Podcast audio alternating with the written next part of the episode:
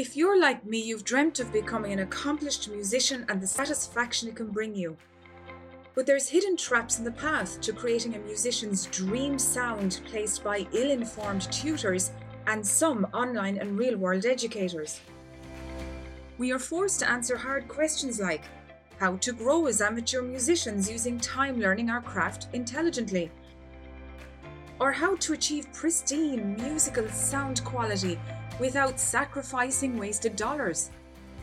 Finally, those questions and more can be answered after 20 years of research, trial, and error.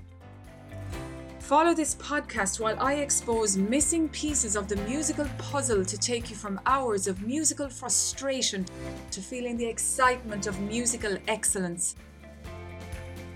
You can join the journey on MusicSecretsExposed.com I'm your host, Sylvia, and you're listening to the Music Secrets Exposed podcast. Hey, hope you're doing good. As I record this podcast, it is June of 2021, a beautiful midsummer's day here in Ireland once again.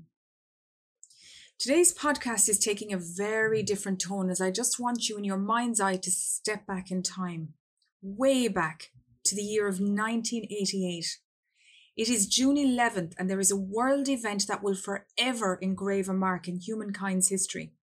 An event calling for change. The special tribute to Nelson Mandela for his 70th birthday at the time, on the 18th of July 1988. A calling to free the anti apartheid activist. It was called Freedom Fest. Free Nelson Mandela concert. The birthday tribute was all about raising worldwide awareness and heightening consciousness about the imprisonment of Mandela and other activists by the South African apartheid government, with a calling to release him. 18 months later, Nelson Mandela's release was approaching, and the organisers of the event were asking to create a second event as the official release where Nelson Mandela would address the world after 27 years of imprisonment to be broadcasted all over the world to over 60 countries on April 16th of 1990. Robin Denselow, music critic and presenter of the BBC broadcast, writing in 1989, he said, It was the biggest and most spectacular pop political event of all time, a more political version of Live Aid, with the aim of raising consciousness rather than just money. Tony Hollingsworth was the risk funder and organizer of the two events, and he was the producer and he conceived even the first event idea. The aim of the concert was all about raising consciousness about Mandela and South Africa, and it turned around that the event actually made a 5 million profit. The anti apartheid movement covered its cost, and a protest march was planned for the following day. The rest was dispersed to seven named charities by Archbishop Huddleston. This is an incredible worldwide example of how a huge number of musicians came together and caused change through their music. Their music crossed boundaries, it crossed nation state boundaries. It was all styles of music. The forerunner of the style of music, of course, was pop music, but within that genre, there were many styles represented. It brought to the world's consciousness the story of Nelson Mandela.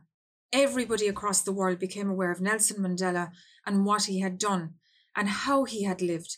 And it is renowned how that man survived in the prison for 24 years plus, and how that he held his mind so carefully during that period as he prepared to re enter the world again in the future. This is one example of how music can be part of creating change, of how it creates emotion, it creates motivation, it creates motion.